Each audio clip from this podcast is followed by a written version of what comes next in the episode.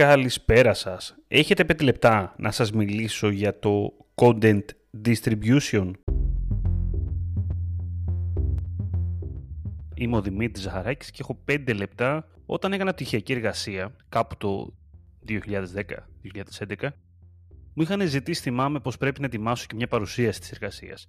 Στην παρουσίαση έπρεπε να συνοψίσω την εργασία που είχα ήδη γράψει σε ένα PowerPoint λίγων σελίδων με εικόνες, ίσως κάνα βίντεο, να πω πράγματα που έχω γράψει ήδη δηλαδή, αλλά με άλλα λόγια, με σκοπό την παρουσίαση. ίδια πληροφορία, σχεδόν ίδια, με διαφορετικό κανάλι, θα μπορούσαμε να πούμε. Τότε δεν το ήξερα, αλλά στην πραγματικότητα έκανα content distribution. Το content distribution αναφέρεται στον διαμοιρασμό του περιεχομένου. Στον digital κόσμο που έχουμε πολύ μέσα και πολλούς τύπους περιεχομένου, το distribution είναι πιο επίκαιρο ποτέ.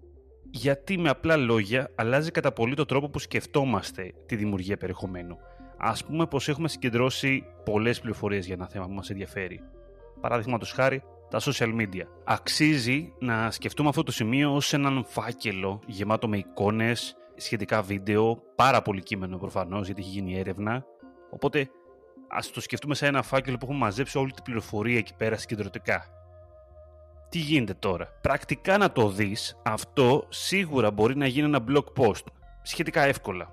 Μετέπειτα όμως, αυτό το περιεχόμενο μπορεί να μετραπεί και σε άλλους τύπους. Μπορεί να γίνει ένα Instagram story, μπορεί να γίνει ένα short video στο TikTok, ένα δεκάλεπτο βίντεο πανέμορφα infographics για τα social, μια σειρά podcast και ούτω καθεξής. Μπορούμε στρατηγικά να πλαισιώσουμε το θέμα με άλλα συναφή θέματα που πρακτικά βρίσκονται γύρω από το κεντρικό μας περιεχόμενο, κάνοντας μια σύνδεση μεταξύ τους. Αυτό που λένε και οι σεοτζίδες πάμε να χτίσουμε λιγάκι. Δηλαδή αν έχω γράψει εγώ ένα άρθρο το οποίο λέει για την επανάσταση που έφερε το TikTok, μπορώ να γράψω ακόμα πέντε άρθρα τα οποία αναφέρονται σε άλλα social media που έχουν φέρει την επανάσταση παλιότερα, τα οποία να λινκάρουν πρακτικά, να δένουν πάνω στο ήδη υπάρχουν κείμενο που έχω κάνει. Μπορούμε να χρησιμοποιήσουμε user-generated content από χρήστες που αναφέρονται στο περιεχόμενό μας, να στήσουμε ομιλίες, να κάνουμε δημοσιεύσεις.